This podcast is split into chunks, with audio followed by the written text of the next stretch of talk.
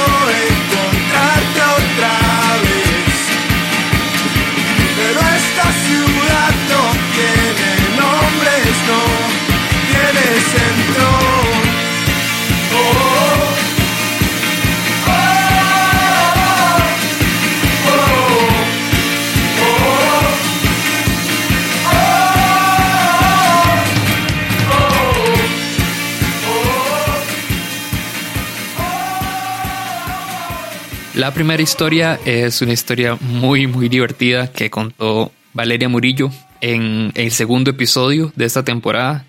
Eh, no sé si ustedes se acuerdan, pero si no se acuerdan, esta es. Eh, ok, esta historia ocurrió en el dos mil once. Eh, para ese entonces estaba viviendo en São Paulo, en Brasil. Y ya tenía como seis meses viviendo allá. Para ese entonces ya había entrado el invierno. Eh, realmente ya me estaba sintiendo un poco sola. Una amiga se estaba yendo y ella hace una fiesta de despedida y me invita, y pues yo acepto y voy a la fiesta. Estábamos, era en un apartamento, entonces estábamos como un grupo de amigos que yo tenía, y veo como un tipo que, que yo nunca había visto entrar a la par. Sí me pasa que cuando tal vez uno está así como carente Eh, toma algunas decisiones que, que no, generalmente no toma, o, o observa a personas que uno generalmente no observa. Veo a ese tipo, un rubio, rubio, rubio, pero rubio, o sea, con las cejas rubias. Era totalmente un, un estereotipo de hombre que a mí nunca me hubiese llamado la atención. Entra y yo lo veo atractivo, y llega el momento en el que ya empezamos a hablar y a conocernos y todo. Y ya más, eh, más entrada la noche, el grupo decide como irse para una disco, así como todo el mundo, vamos a una disco. Y bueno, todo el mundo aceptó y nos fuimos para la disco. Yo había tomado, no estaba borracha, simplemente estaba alegre, que llaman, y, y me puse a bailar con él. Me fui valiente, y ahí entonces decidí preguntarle como, hey, ¿le puedo dar un beso? Y él se me queda viendo y me dice, obvio. Entonces, nada, empezamos a darnos un beso y, y todo bien mientras bailábamos y todo, todo el asunto. Hasta que de repente empiezo como a sentir un, no sé, un sabor súper extraño en, en la boca. Y como si fuese, no sé, como algo salado, como entre salado. Era una, una sensación bastante extraña. Entonces yo pensando que era yo, o sea, que literal pensé que eran mocos, me toqué la boca, así como la nariz, y me volví a ver la mano y veo sangre, y me veo sangre en la ropa, y vuelvo a ver la cara de él y está lleno de sangre. O sea, se le había venido la sangre por la nariz y teníamos como dos minutos de estarnos chupando sangre.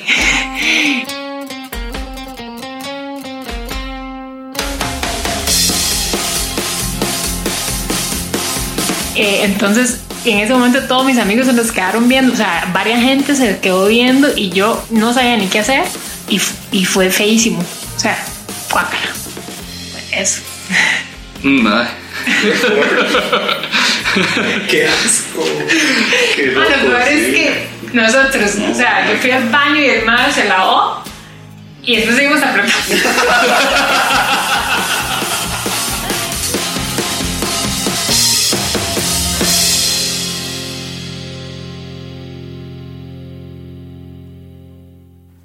La segunda historia es una historia mía, también del segundo episodio de esta temporada. Eh, es una historia muy particular porque mucha gente me ha dicho que quizá yo estaba malinterpretando todo y puede ser que sea cierto, puede ser que no, no sé. Eh, quizá lo averigüe luego, quizá salga otra historia nueva después de todo esto. Y nada, para los que no conocen la historia, esto me pasó a mí y esto es del tema cuando te avergonzas en público, segundo episodio. Esta historia es quizá de las que más me da vergüenza contar en la vida, pero me he dado cuenta que entre más la cuento me río más y me avergüenzo menos. Entonces, qué mejor forma de finalmente superarlo en este podcast.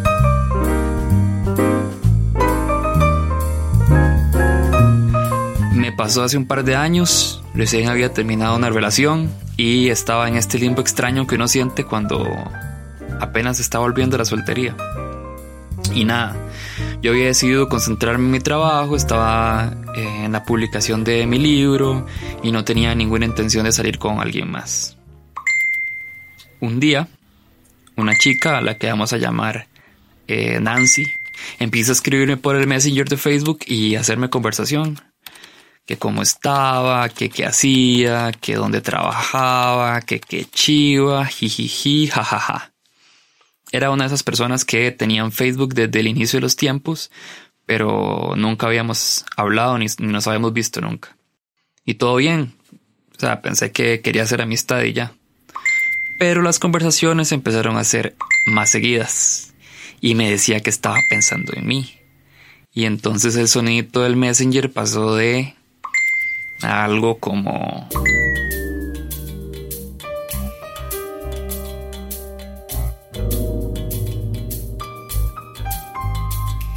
Todo esto escaló súper rápido.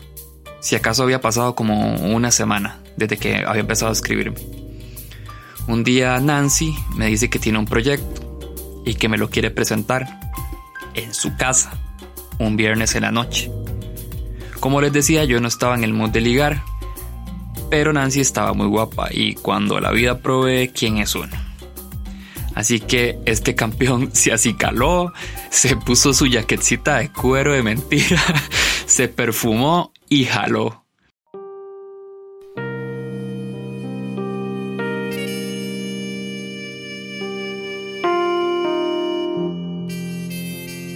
Le escribí a Nancy para que me enviara la ubicación en Waze, ella me dijo que la avisara cuando llegaba para salir por mí y ya.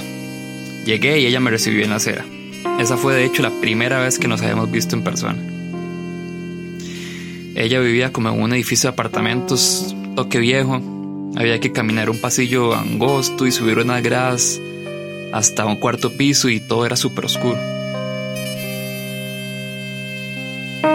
En realidad llegar a su apartamento se hizo un viaje larguísimo. Cuando finalmente llegamos a la aparta, eh, ella busca las llaves, no las encuentra por ningún lado y, y pare, de pronto parece que no las anda y yo, qué mierda, mae, se me cagó esta vara ya. Entonces la mae toca la puerta y yo, qué putas, ¿por qué toca la puerta? ¿Hay alguien más adentro?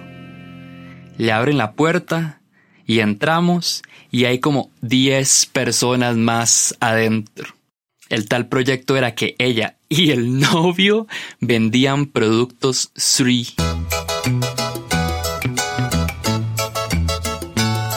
Tenía tanta vergüenza que ni siquiera sabía cómo irme.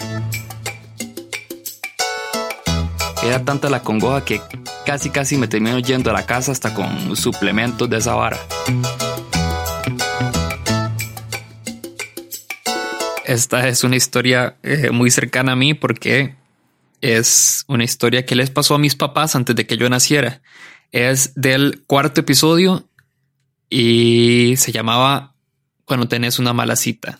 Y dice así. Esta historia sucedió dos años antes de que yo, el primer hijo de mis papás, naciera, en mil novecientos ochenta y cinco. Época de permanentes, de hombreras y de chiqui chiqui.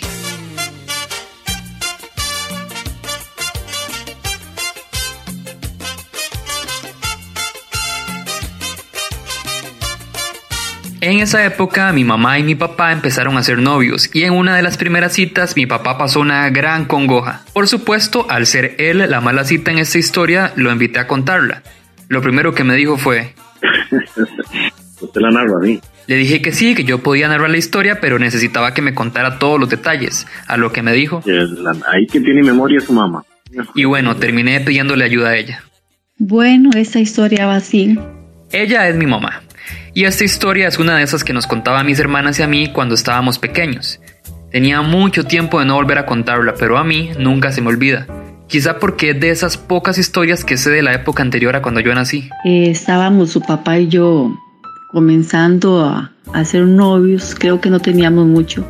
Y él me invitó a salir. En esa época se estaba inaugurando un, un restaurante, era La Bomba en ese tiempo. Y su papá me invitó a comer eh, ahí.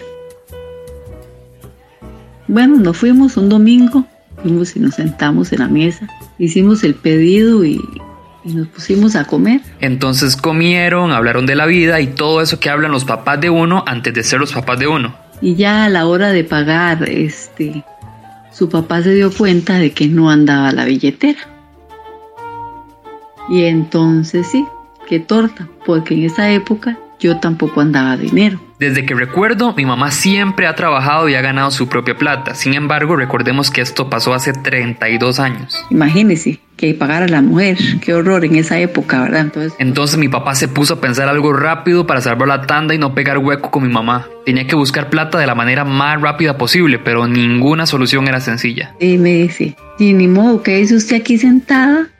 Mientras yo voy a conseguir plata o voy a buscar la billetera. La única manera de conseguir plata era devolverse hasta su casa y traer la billetera, pero solo podía a pie y estaba como a cinco kilómetros del restaurante. Y yo ahí todo ese rato esperando. Mi mamá estaba súper acongojada. Como había dicho, el restaurante era el lugar de moda, estaba llena de gente.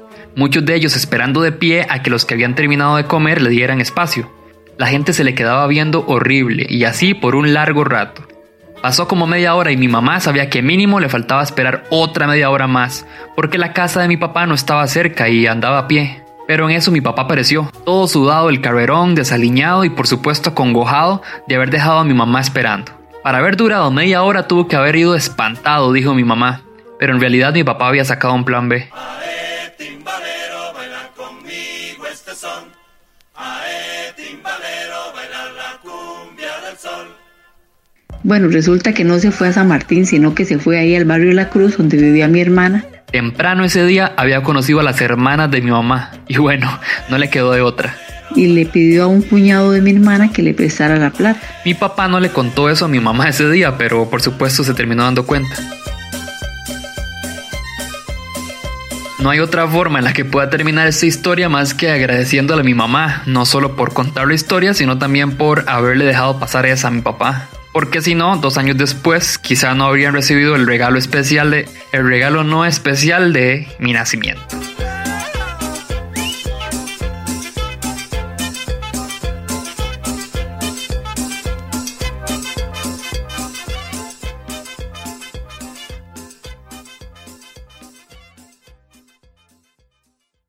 Editar la siguiente historia que van a escuchar ha sido una de las Una de las tareas más difíciles que he tenido desde que hago este podcast, principalmente porque me reía tanto que que no podía eh, limpiarme los ojos de las lágrimas de, de risa. Fue muy divertido. Eh, esa historia la cuenta Rodolfo Dengo, eh, una persona a la que le tengo mucha admiración y mucho aprecio.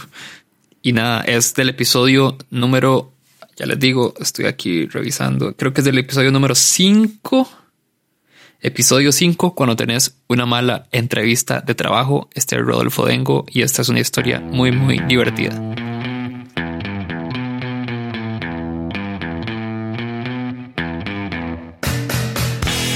Esta es una historia de Rodolfo Dengo, un amigo que hace muchos años me ayudó a conseguir uno de los mejores y más divertidos trabajos que he tenido. Además del que tengo ahorita, por supuesto. Ahora es él el que me cuenta a mí una historia de una entrevista de trabajo. Ok, vamos de nuevo. Eh, esa no me voy a censurar porque esa mierda me cuesta demasiado.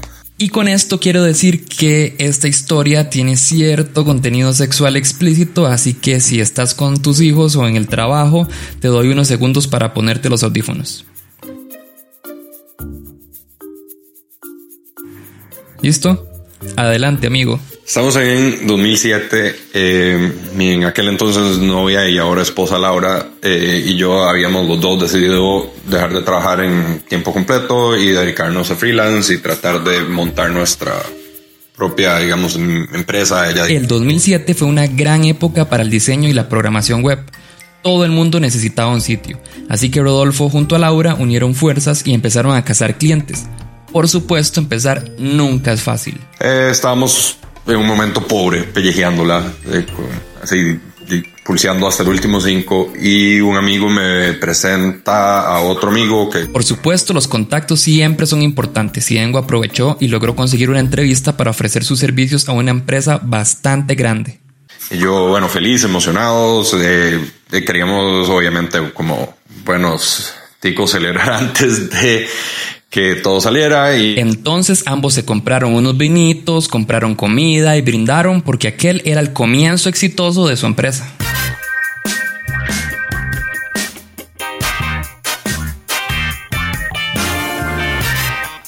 Eh, de, despilfarrando los pocos centavos que teníamos.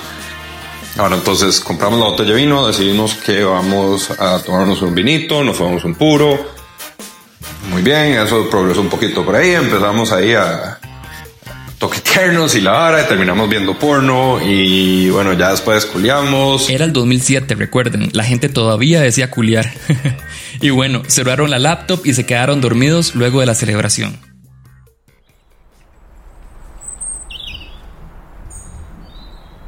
Al día siguiente, Rodolfo se levanta, se baña, se hace un desayuno de campeones para ir a la reunión con toda la pata. Se toma el cafecito para ir bien despierto y se encamina a las oficinas. Nos sentaron en una oficina y en eso estamos de, hablando de que todo lo que podemos hacer, el website, yo digo, emocionado, presentando mi conocimiento, tratando de obviamente eh, parecer profesional. Eh. Rodolfo les habló de su proyecto, de su experiencia, del apoyo de diseño que tenía con Laura y finalmente el cliente les pide ver un poco de su trabajo. Rodolfo le dice que por supuesto saca su laptop del bolso, la abre y apenas se levanta el, como el screensaver de Windows, empieza a sonar la porno así a full volumen, madre.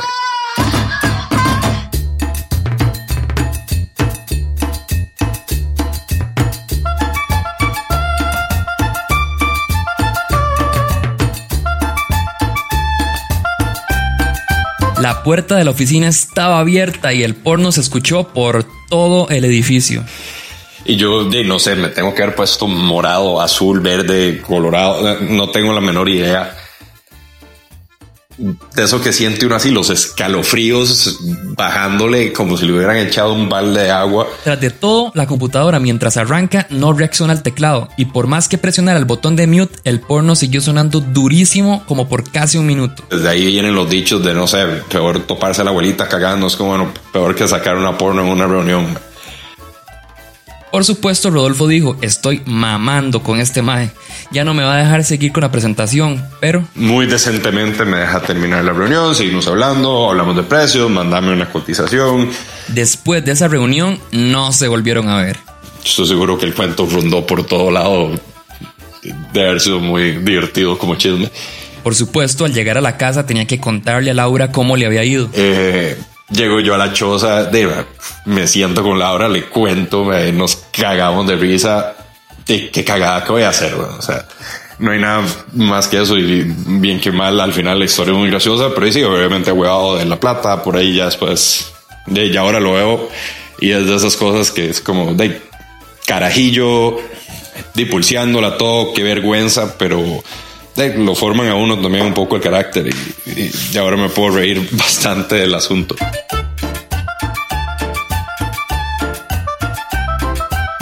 Aunque claro, aunque me río todavía el asunto, de, me sigo sonrojando cada vez que lo cuento.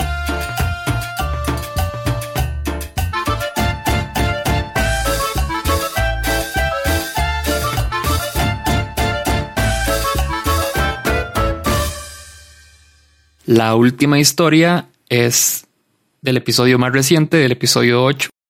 Es una historia muy divertida y muy bien contada también. Eh, yo creo que ustedes ya saben de cuál historia estoy hablando. Tiene que ver con chile jalapeño, tiene que ver con una ginecóloga y por supuesto tiene que ver con Raquel, que es la persona que contó esta historia en el episodio que se llamaba Cuando querés que la tierra te trague. A principios de año, dos amigos se pusieron de acuerdo para tomarse unas birras y en media conversación empezaron a repasar las historias que les ha pasado y que siempre les hace reír. Lo normal cuando dos amigos se ven. Mientras lo hacían, vieron un post mío en donde buscaba historias para este episodio y el siguiente. Y sin pensarlo dos veces me escribieron y se mandaron a contarlas. Ambas historias tienen que ver con médicos y ambas son muy particulares y muy graciosas. Uno de ellos es Sergio. Hola, mae, ¿cómo vas? Pero primero vamos con la historia de Raquel, quien todavía me sigue preguntando cuál de las dos me pareció más graciosa. ¿Cuál de los dos? Porque la mía está mejor. Pero eso se los voy a dejar a ustedes. Ahora sí, vamos con la historia. Hola, Raquel. Hola, ¿todo bien? Eh, mi nombre es Raquel. Voy a contarles mi historia. Eh.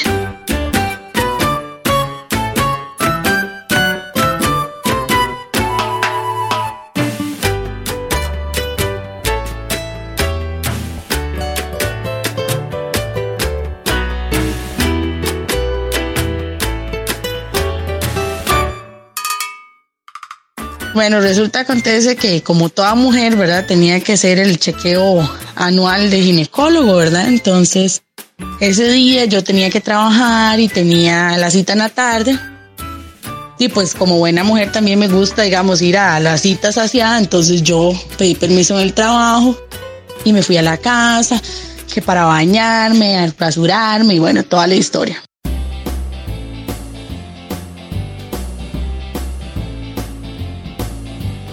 Resulta acontece que antes de que yo me fuera para la cita, me dice mi mamá que ella había hecho unos garbanzos, entonces que si quería comer, entonces le digo yo que claro que sí, ¿verdad? Bueno, entonces me siento yo a almorzar, mi mamá me sirve los garbancitos, el arroz, entonces me dice, mira Raquel, aquí hay chile panameño, y entonces le digo yo, ay qué rico, deme el chilito, ¿verdad? Entonces agarro el chile y lo parto con las uñas y con las manos, no, con el cuchillo no, con las uñas. Y entonces resulta, acontece que ya termino de comer y luego de que termino de comer, yo ya me tenía que ir a bañar y rasurarme porque ya tenía la cita donde el ginecólogo, ¿verdad? Entonces resulta que ya yo me voy y me baño.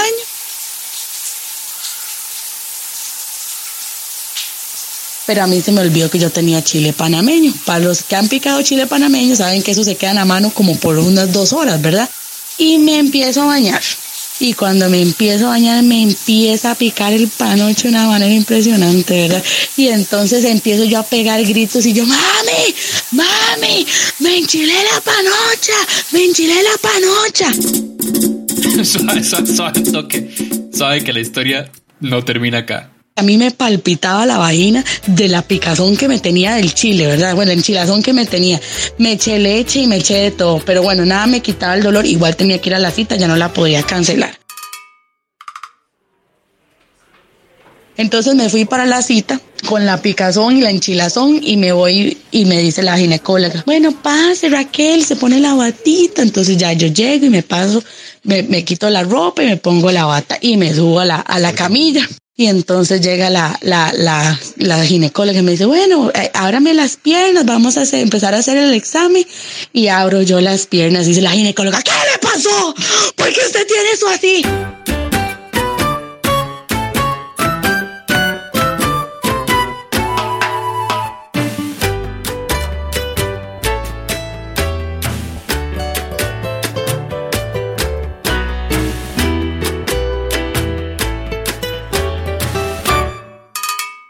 cuando yo, vean, muchachos, yo no le puedo explicar, yo tenía inflamada la vagina de puro chile panameño, ¿verdad? Entonces dice la, la, la ginecóloga, yo nunca en mis años de carrera había visto, he visto de todo, pero nunca había visto una vagina enchilada.